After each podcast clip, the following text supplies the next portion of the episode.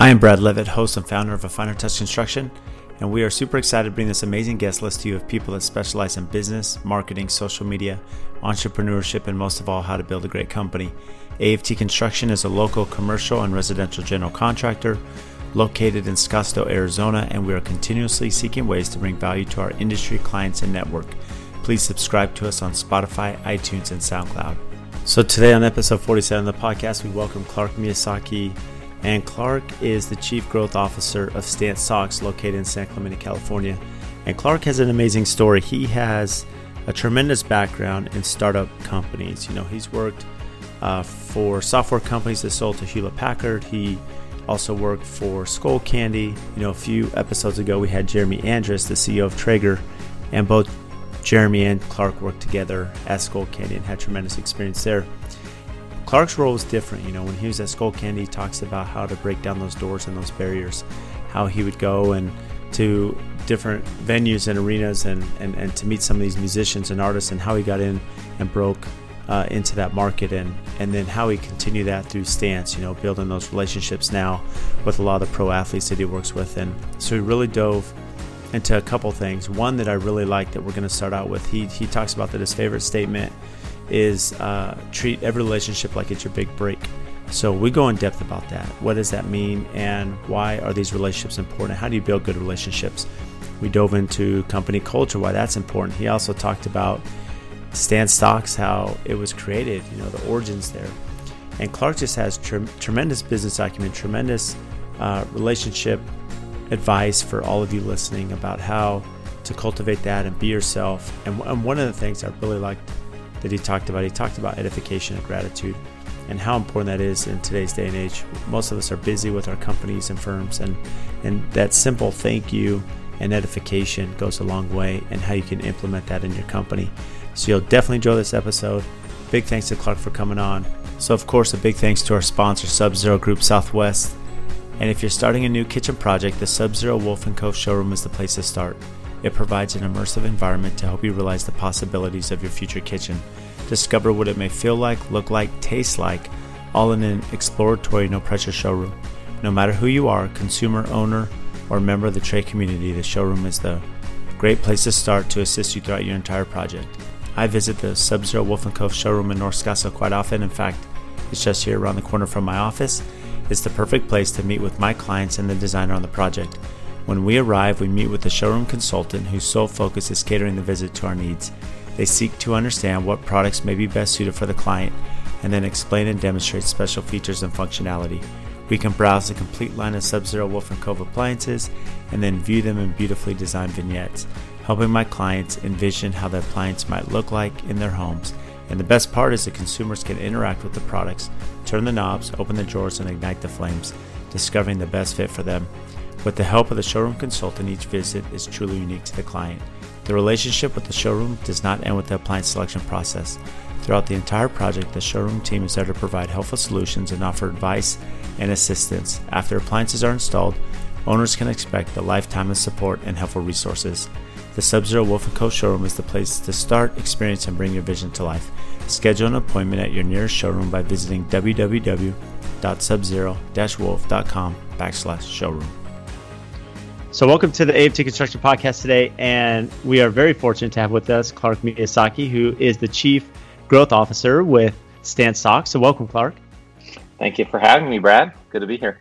Yeah, it's you know it's we'll, touch on this. I was able to visit uh, your location there in San Clemente, the Stance headquarters, which is an amazing place, great culture, and I know we're going to dive into that, but I've been a fan of yours, and, and there were a lot of things you said at that meeting when, when I visited you out there with with the group we're out. We're there with a youth group, you know, and you took them around.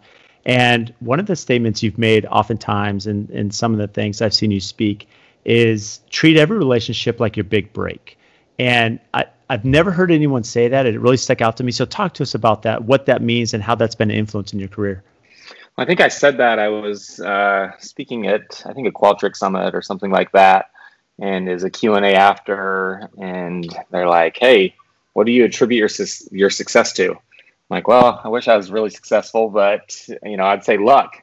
And he's like, "Well, that's that's a bad answer. You know, what is it really?" And, and you know, I didn't know when my big big break would happen, quote unquote, but it really happened. I was doing an internship at BYU with Freeport.com is during the dot com boom, and Jeff Kearl was the founder of that startup, and um, we just became really close, really over foosball. Like we started playing. There's a foosball table, and uh, we started. We played a lot, talked a lot trash. Then we played basketball together, and Stance is our fifth time working together and who knew at that time that you know that would be the relationship that would kind of carry me along through my career and um, so i look back and that's kind of the advice that i give to young people is you don't know when it's going to come it could come anytime so work your butt off like it's happening right now. And then really business is only relationships. Like everything that you accomplish in business happens because of relationships. So um, why not just treat everyone the right way and it'll all come back to you. And one time sometime in your career that relationship's going to be the one that kind of changes the trajectory. And uh, you know I, I saw that in my career so that's kind of where that came from well it's interesting you say that because i remember in high school so i ran track in high school and i remember my coach i remember him pulling me aside i think i was like a junior and he said hey brad you know it's not what you know it's who you know right and most yeah. of us have heard that said and i remember that stuck with me in high school all the way throughout my career but I think the way you say it is is even more important. It's not about who you know, but what you said. Treat every relationship like it's your big break. So there's the relationship part of it that's genuine, right? As you as you make these friendships, and hey, you, you made yours over foosball, right? And yeah. you know, but it's that camaraderie. So you know, you have a lot of experience working with a lot of influencers and celebrities and athletes, but also just with the day to day, you know, us who are out working and people in your company, you know, what are some key attributes you found to kind of build that rapport and build that relationship with others? Oh, I think, you know, the one word that always sticks out to me is authenticity.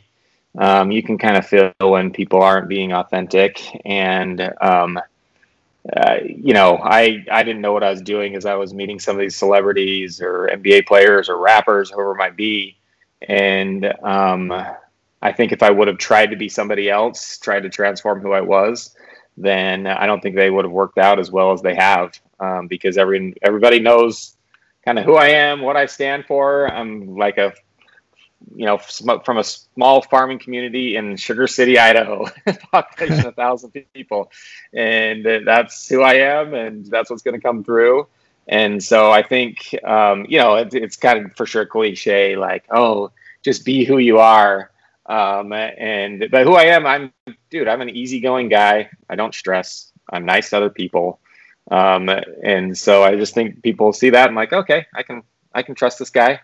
Um, and it's because I come across as authentic because I am authentic. I mean, what you see is what you get, and I don't try to be somebody who I'm not and I'm and I'm sure, especially in the athlete scene, the fact you're a good golfer probably helps too. That you can maybe beat on them a little bit on the golf course, you know. Yeah, a little bit, a little bit. Um, but yeah, everything good happens on the golf course. If you can get somebody on the golf course, get me a deal to close on the golf course, and I'll close it. That's the that's the place to close deals for sure. Well, that's amazing. I mean, you look at over your career, right? You've been at you know these startups, and you've worked with a lot of. In fact, you know, I had we, we, we mentioned this. You're a good friend of Jeremy Andrus, who was on, who's the CEO of Traeger, right? And and so yep. you've crossed paths when you're at Skullcandy, you've been through these different companies. Um, like what what made that transition where you see Stance? Okay, what what what triggered that for you to think? I think there's something here. I think I really want to join this venture. Yeah, Jeff tried to get me on with Stance actually right from the start. Um, but I had gone through LogoWorks, which we sold to HP, and ground floor of that startup and then Skull Candy, which was I think that first year at Skull Candy, I spent like 110 nights in a hotel room. It was it was just so intense. I mean, I don't know how many hours, 80, 100 hours a week or whatever you want to put at it. And so when Jeff was starting Stance, he's like, "Let's go." And I told him like, "Dude, I cannot do another start. My kids aren't going to know who I am if I do another like ground floor startup."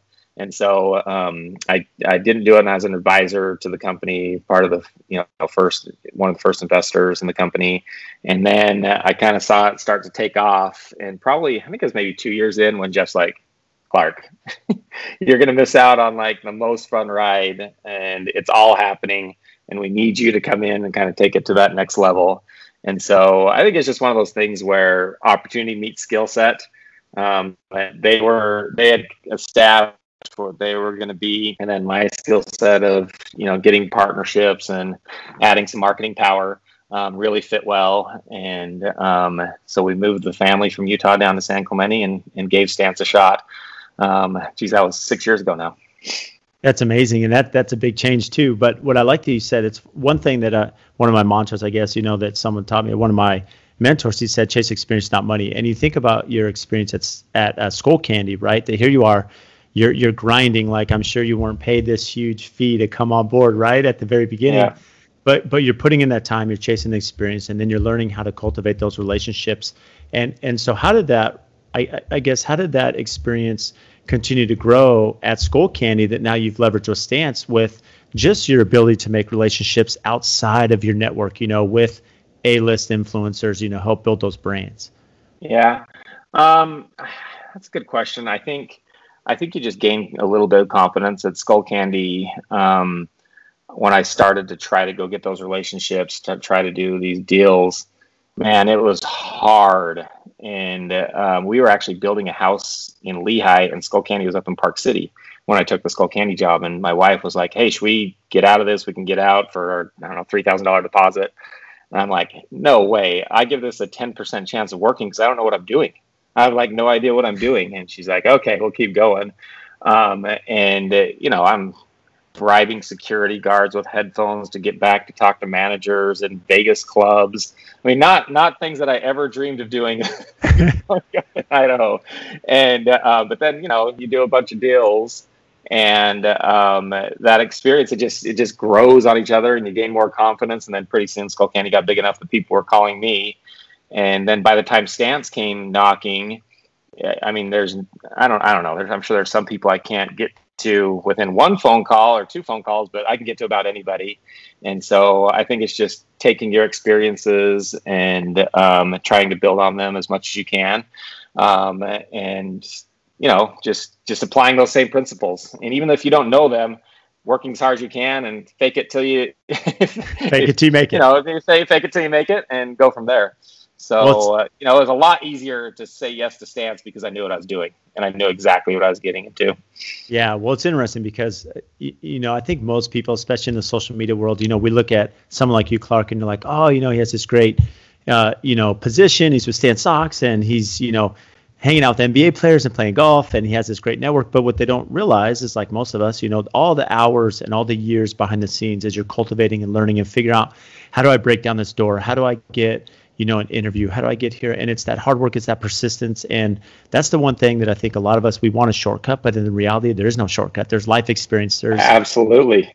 And, and so talk to, I mean, when did you feel like that break? When here you are from Idaho, you know, grew up in a small town, you know, baseball player, an athlete, but you know, you're getting into the real world and now you're trying to go to the nightclub and try to meet some of these musicians. Like, like when did you feel like you kind of turned that corner at, least at skull candy start? Oh, probably like 12 to 18 months at skull candy I'd probably done three or four deals.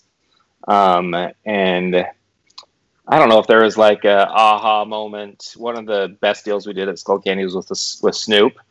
And um, I got along great with Snoop. He loves sports. He's super easygoing. He jokes around a lot.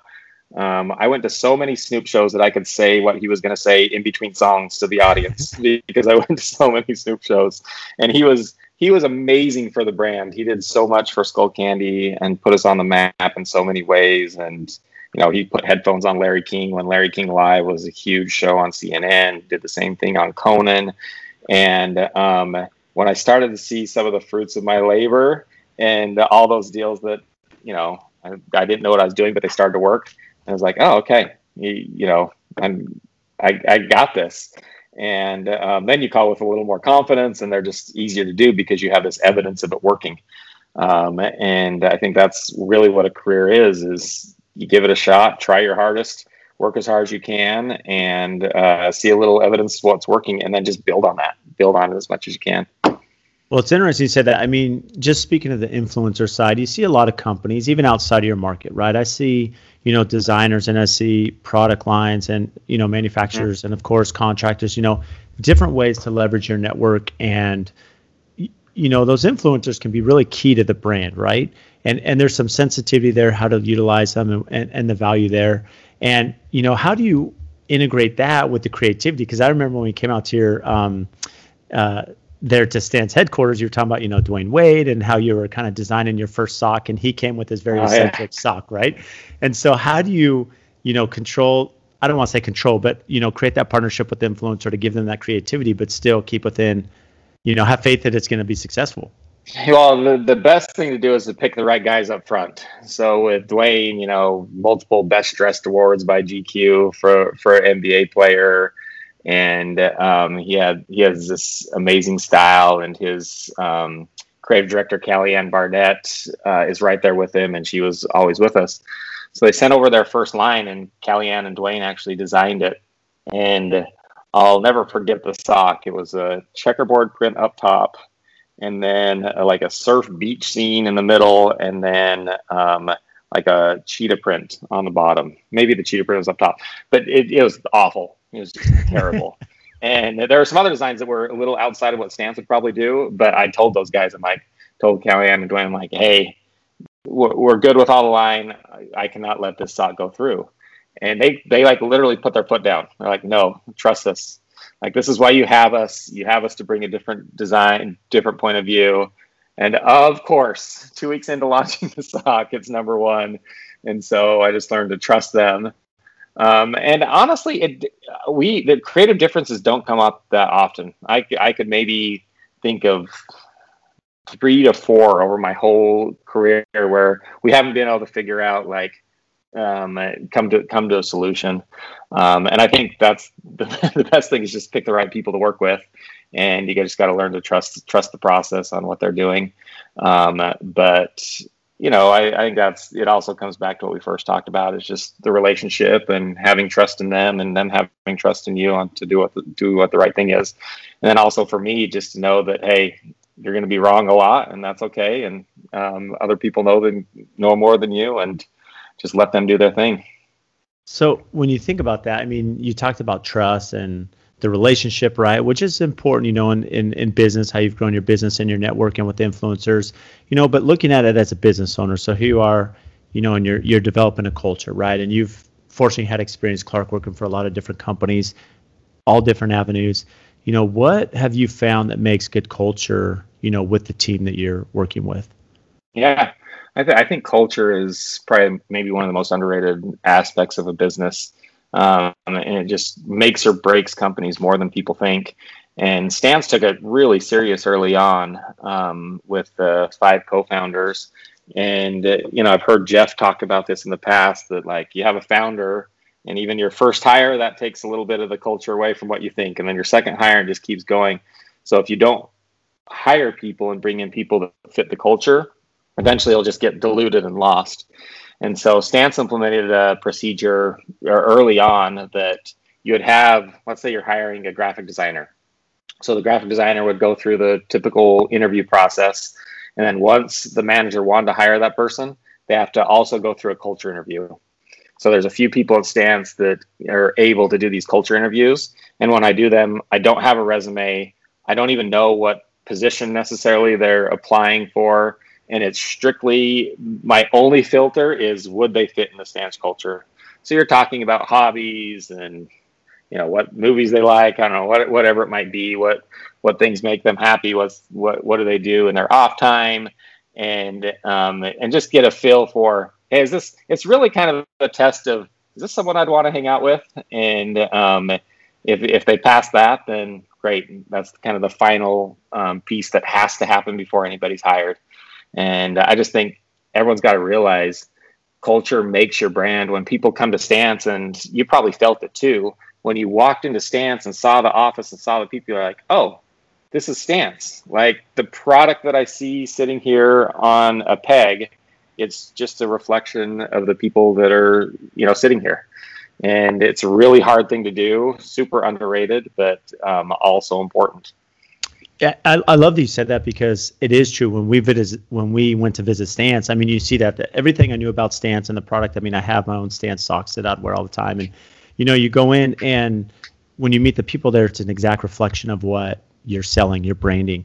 And I, have seen that. I've seen that at architecture firms. I've seen that design firms. I've seen that other small businesses outside of our market where, you know, who what they're portraying in their branding and marketing is exactly the people behind the scenes, and and that's really important. And you know, one thing I think I saw in an interview you had talked about that with Stance even, you know, your their experience is important. So they're going to have an interview you know, based on experience, which is really important for the position. Yeah. But then there's a culture one, which you kind of alluded to, to to make sure that there's a fit there. Yep, absolutely. It's a whole separate interview. Don't even talk about position. Don't talk about skill sets. Don't don't well, say resume, and it's just as important as the skill set side. Yeah, and and but there's a fine line there because I think one of the challenges that most companies have, and I look at it, you know, just me as a personality or other business owners, when you think most of us tend to micromanage a little bit. I mean, any owner has some tendency to micromanage, and it's hard to kind of let the reins because it's your baby. You have the vision, you have the culture, yeah. as you mentioned, and every time you get a step away, it it's gonna you know dilute that a little bit. And so, how do you create a culture where there's that freedom of accountability, where people can you know have the work-life balance, still perform? How do you hire? You know, how do you kind of identify that in the hiring process, and then of course implement that yeah. in the culture? And that's that's actually one of the main things we talk about in our culture interview. Um, the two guiding principles of stance are freedom and accountability. So um, you know we're not clock watchers at stance. No one's tracking when cars pulling into the parking lot and leave. Well, there's no cars pulling in any parking lots. Now, so, I know. So there's total, total freedom. But also, you know, we don't we don't ever want to be a company where it's like, ugh, I don't know if I want to go to my kid's performance at one o'clock because what's my boss going to think? I mean, you have the freedom to go do that. Um, and uh, I, for sure, over the last six years, have I seen people take advantage of that? Absolutely. And um, it, that's something you got to watch out for.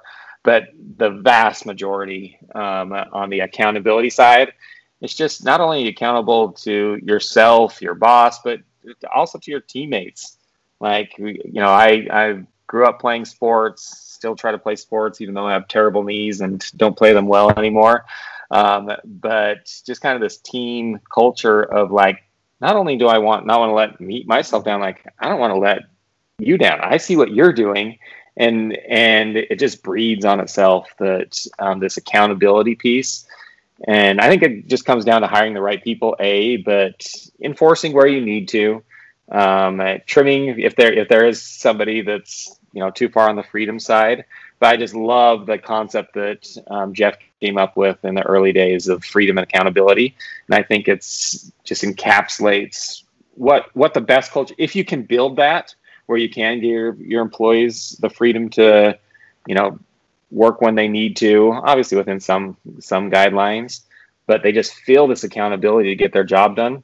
I mean, that's probably um, euphoria there if you can get to that point. Yeah, it's much easier said than done for sure. And there's there's a yeah. fine line, you know, there's the balance between, you know, giving that that freedom, making them accountable.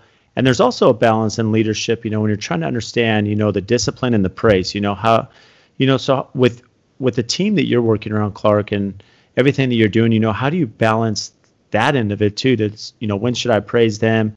When should I um, come down on them a little bit if they're not performing or they're not hitting this deadline? Yeah. You know, how do you balance that? Man, I'm probably the wrong person to ask on that. Um, I, am probably bad, equally bad at both of those. Um, and just because I am not a person that needs praise, and so it for me, it's it's a job to remember. And I've had people on my team in the past um, that I just almost have to put in my calendar, like, okay, remember this person needs some love. And I have other guys that are kind of built wired like me um, that don't need it. And so I think it's more just one of the hardest characteristics I think, and one of the most admirable characteristics of anybody is empathy. And if you can build empathy to see what other people need, like I, a, I very rarely have to discipline, and I'm not very good at it. Like ask my wife. not, like, uh, it's not it's not my strong suit.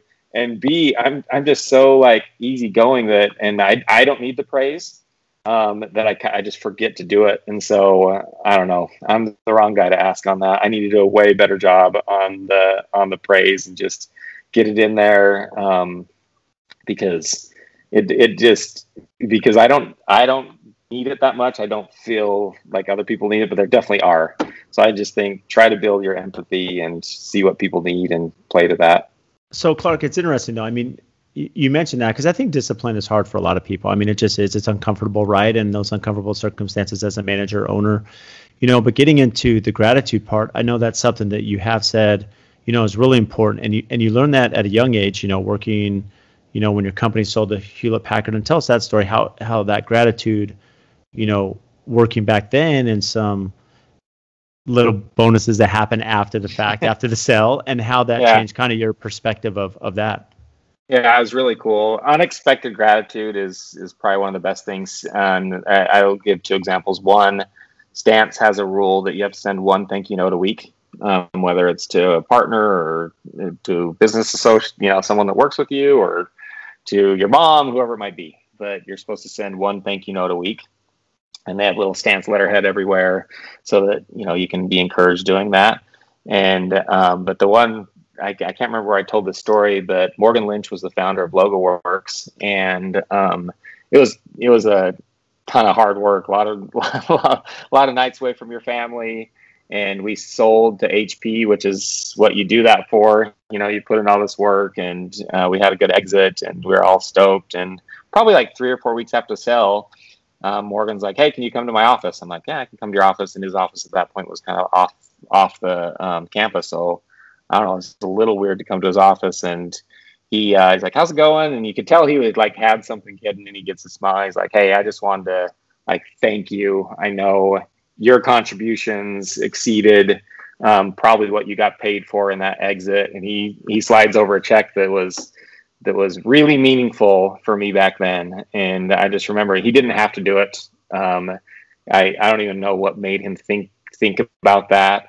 Um, but it, it, just stuck with me forever. I'm like, man, what a what an incredible gesture by him um, to to do that after the fact. And um, I'll I don't know. It's always kind of my my best example of gratitude on this unexpected gratitude of doing things when people don't expect them. That's it. Just just really shows who a person is. I think when they do that. Well, I think this ties into everything you've been saying about culture too, Clark. I mean, you look at what Stance has done, and you talked about a thank you note a week and that unexpected gratitude. And it's interesting. I've seen where, you know, other companies, you know, they they may have trade partners or suppliers that they work with, and and someone going above and beyond, they may give them a little gift card, and it may not be something huge, but just these little things that they're giving them, or at least recognizing them, and and it goes a long way because now you have an ally, right? Someone that's going to go to battle for you, just because you're recognizing. I mean, all of us in yeah. any line of business you know we're fighting that good fight and it can be long days it can be strenuous days you know trying to hit deadlines and everything else but when someone takes the time out of their day to recognize your efforts you know there's something there that really builds that emotion and, and how have you seen just that thank you note a day I've never heard of a company doing that. I think that's a phenomenal. Thank you a, a week. Thank you, note a week. Or, or a week. I mean, I, I said a day, but a week. But you know, thank you a week. I mean, how have you seen just that, just that philosophy? You know, help the mindset there at the company. Yeah, it's great. I think when when you do that, I think people just appreciate it, and whether it's a written note. Um, one thing I, I I like to like sometimes just random thought like, man, this person on my team is crushing it, and just a little text. I'm like, dude, I appreciate you so much. Um, thank you for your effort on this, whatever it might be and you can tell how how much that can mean to people. And so we have these amazing devices right at our fingertips that you could just start firing off little things. And um, i think just telling people in fact yesterday i left um, and i just hit somebody with a note like man you are so good at your job. The company is so lucky to have you. And it's just like dude i needed that so much. I feel like i'm getting worked right now. And just like those little things um, if you can integrate those somehow into into your habit i think it, it goes a long way I, I love these, you know, so simple things of edification. I think this world, uh, and and especially our business world, could use more edification. And For sure. you know, that's something I, you know, I always take notes as I'm listening, you know, recording with, you know, our guests because I mean there's so much insight you share, Clark. You know, and I, it, it triggers things in our company. How could how can we have a better culture? And I've noticed when I take the time and there's you know some of my team and you edify them, hey, you know you're doing this really well and we're successful because of that. You know, and then you always get a text hour later like how much that meant to them. And it's these little things that we just don't do enough because we're always pushing and pushing and pushing. But sometimes we need to stay back and say, you know, step back and say thank you for everything they're doing. Yeah, absolutely. So let me ask you this, Clark. I mean, you mentioned this now that you know you're in your office; it's empty right now because of COVID. You know how how have you pivoted as a brand and company? I mean, you're dealing with manufacturing, you're dealing with uh, shipping, you know, creativity and design, and and you have all these Yeah. elements. You know, how do you quickly navigate to what we're dealing with now? Well, dude, it's been it's been rough. I mean, I don't think there's you. No one would be surprised um, that business has been really tough. And you're in California, which makes it even more tough. down. Yeah, we're in California, but if you just look at the retail landscape for us, you know, almost all of our retailers shut down for almost two months, opened up, but then sh- kind of shut down again, and now their retail traffic's really low. Um, so we've had to pivot a lot. We're trying to push as much online. Our online, you know, stance.com business has been amazing, and it's making up for some of the some of the shortfalls in other areas but we see it starting to pick up now. Um, uh, you know, we had to make some tough cuts and um, do some things to like move quick because you know you you feel all of a sudden, especially in those early days, where we were worried like, will our warehouse even be able to ship product? Like, what happens if our revenue literally goes to zero? You know, it can go down, but what happens if it goes to zero? And so we acted really fast, um, and like I said, had to make some really tough cuts, but I think we'll come out of it okay. And when people ask, like, "Oh, hey, how's Stance doing?" It's like, "Well, bad, but a lot better than we expected." I'm Hoping bad goes to actually pretty good, um, but it's just going to take some time as the world, you know, gets gets back to normal. And you know, for me, like, I haven't gone to a mall in you know since COVID happened, and I think most people probably would have that that same answer. And when you know a lot of your business comes from those stores in the mall. It's it's tough and we've we've pivoted all over the place from who handles different responsibilities where we're spending our marketing dollars um, how we've had to streamline the product line and the design process and work with our suppliers. I mean i would say so much has changed it'd be hard to go through it all but um, the lesson here would be act fast. And uh, we played you know pretty conservative on the forecast and change things due to that. And now um, I think we're going to come out of this okay. I love that. You know, it, it this kind of ties into something you've spoken about a lot. You've you've said, you know, that A plus execution and B plus strategy is better than time delays, right? With the A plus strategy, and you think of how quickly you have to pivot in COVID. You didn't really have a chance to take a breath. You know, even though you you may be conservative as a company and you've prepared in certain ways, something like this, it's really unknown. It's you know the first all of us are dealing with this, and yet, you know, that time, you know, making those quick decisions and figuring out how to execute at an A plus level is better than that B plus strategy. I mean, it's better than the alternative. Yeah, I think that that I do say that. I have said that before. Man, you've done some homework, Brad. I'm impressed. I say that, but I have said that before, and I, I really do. My pet peeve is indecision.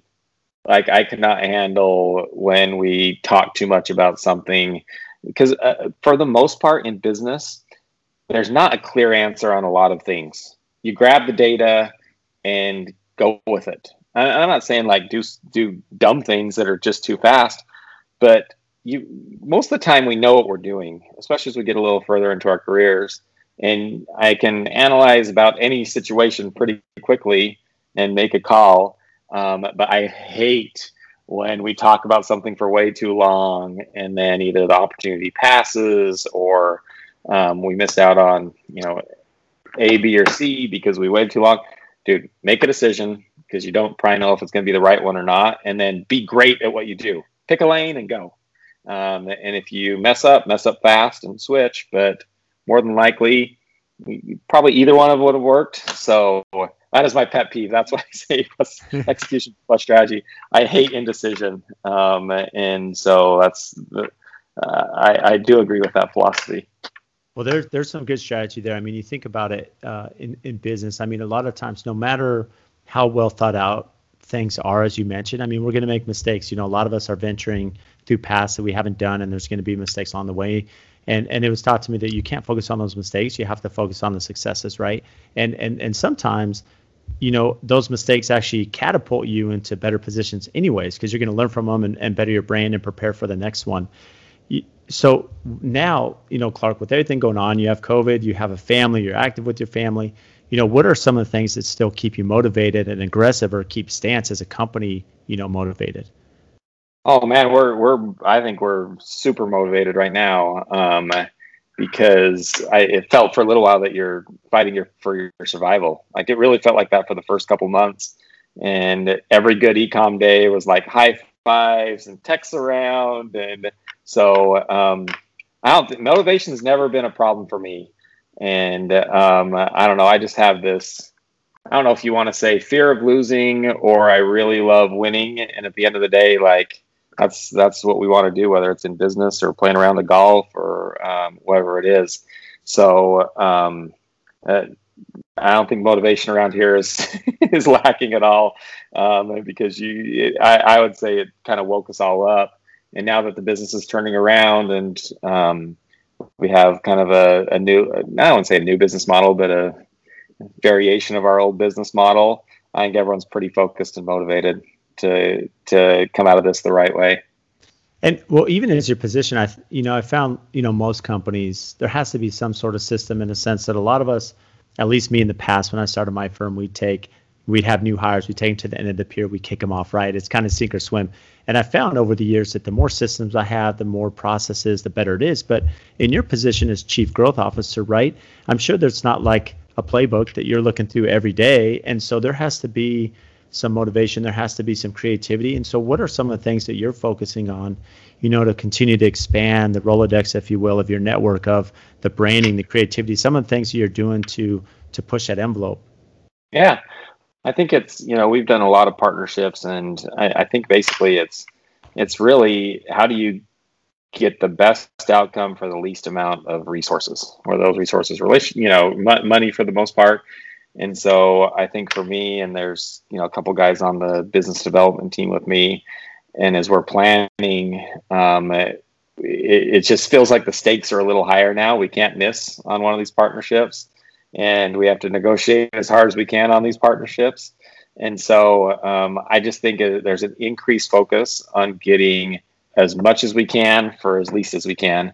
Um, and it's it's kind of been refreshing to um, be on that because you know we've we've uh, tried a lot of things at Stance, some a lot of work, some have failed, and now you just approach almost everything, even my marketing spend um, on digital advertising or whatever it might be.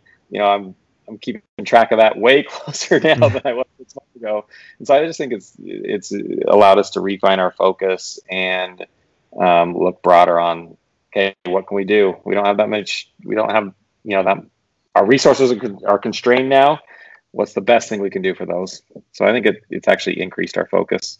Which is good. So so let me ask you this. I mean, most of our listeners are going to know Stance. We all have Stance product. I love yep. Stance. So how I, I know that Jeff had had mentioned that to you when he was starting Stance. I mean, how did that idea even come into play that hey, there's an opportunity here, you know, in the sock market, which is now expanded. Of course, you guys have expanded that, but that's where it initially started.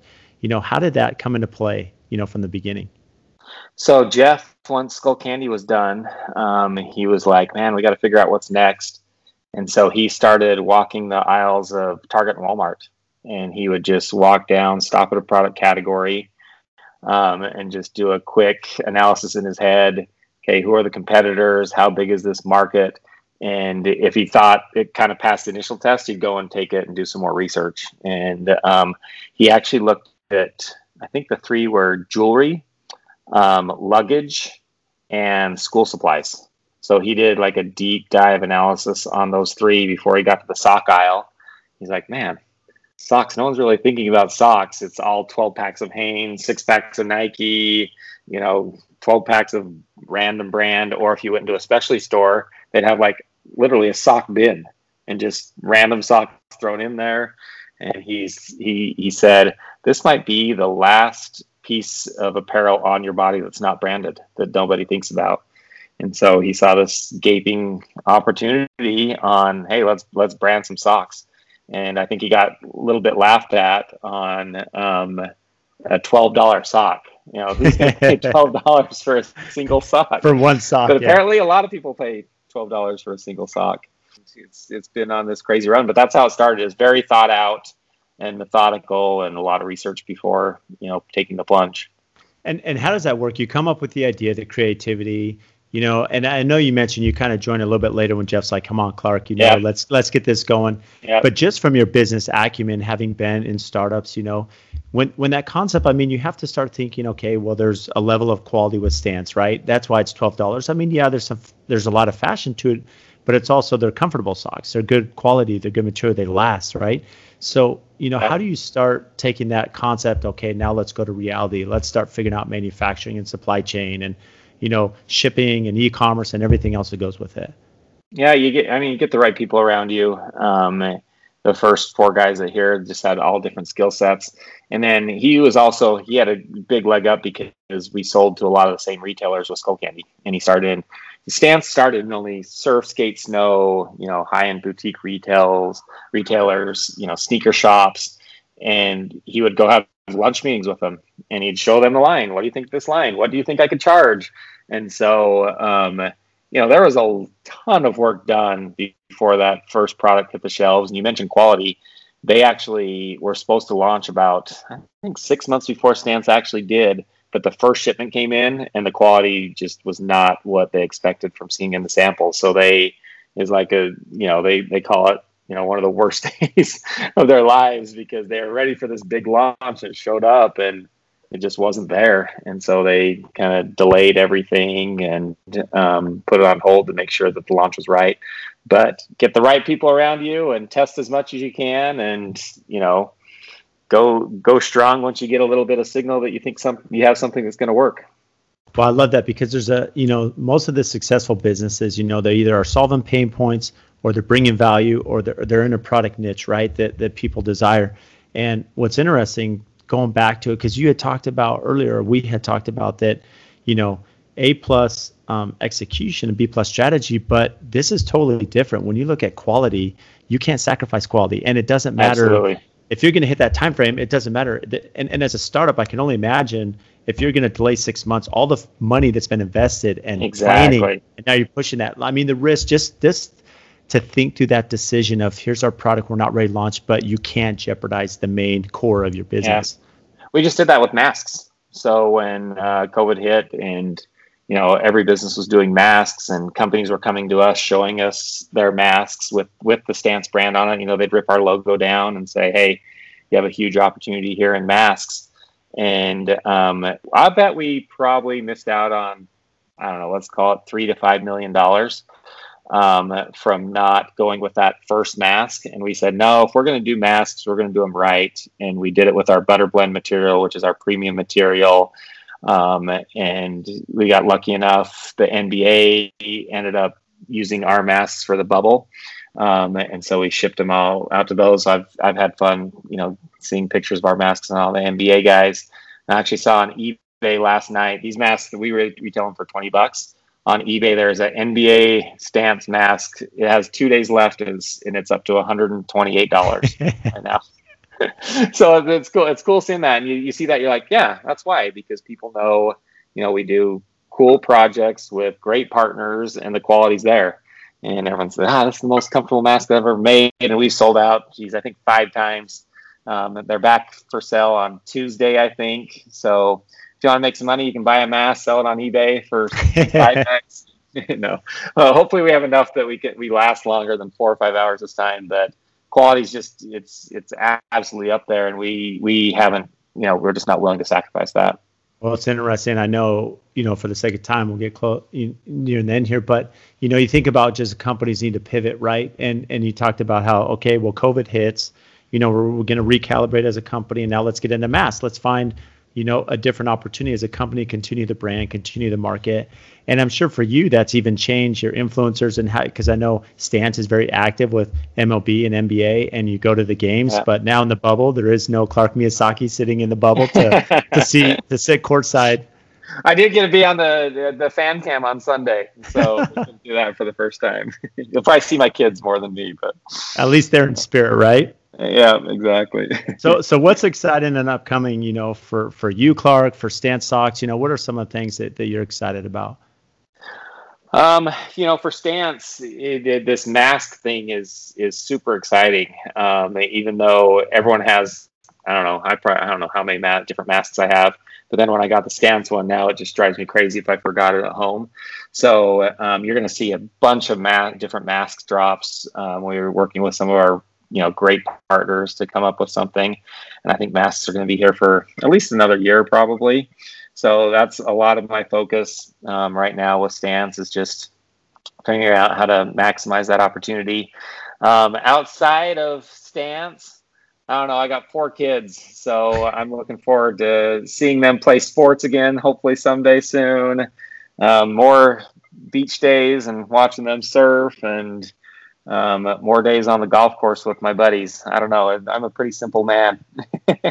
well, those are good hobbies, you know, family, golf, and uh, surfing. You're speaking my language. I like that. Yep. So that's a good thing. So where can our listeners find you?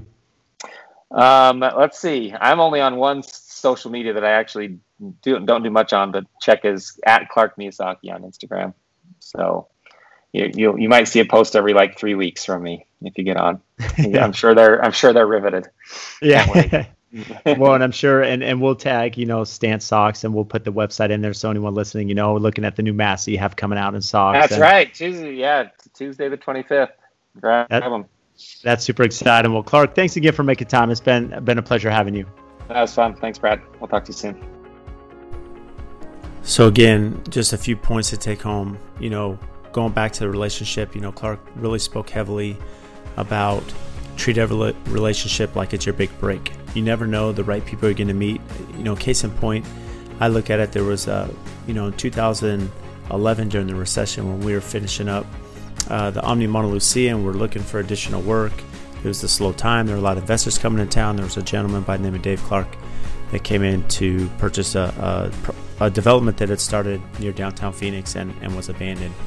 And we were invited to that bid. It was actually Spencer uh, who works for me now, Spencer Neal, one of my project managers, he and I were invited to go bid on this project, and we met Dave. And here we are, you know, bidding for a customer. There were other GCs bidding, and through that relationship, through that cultivation of our relationship and and camaraderie, you know, we ended up winning the project. And not only that, um, fast forward a couple years, you know, Dave became my business partner, and really grateful for that relationship. And so you never know how these little things pl- come into play in our career and in our life. So always look at you know people as you're building that relationship. You know, we always talk in Phoenix. You know, it's it's the it's it's a small world in the construction industry and design industry here in town. Even though it's a big city, everyone knows each other. So make sure in your career you don't burn those bridges. And he talked about authenticity. You know, authenticity is huge for those relationships. How you build that authenticity, and of course, you know, leveraging influencers can be great for your brand. But more than anything, develop that culture, develop those systems and understand how to edify and give gratitude to those that are working for you and with you. And that edification is key. So, Clark, big thanks to you for making time to come on. And all of you that are listening, it would help a lot if you please like, comment, and subscribe to us on our podcast. It means a lot. Thanks so much for all the support.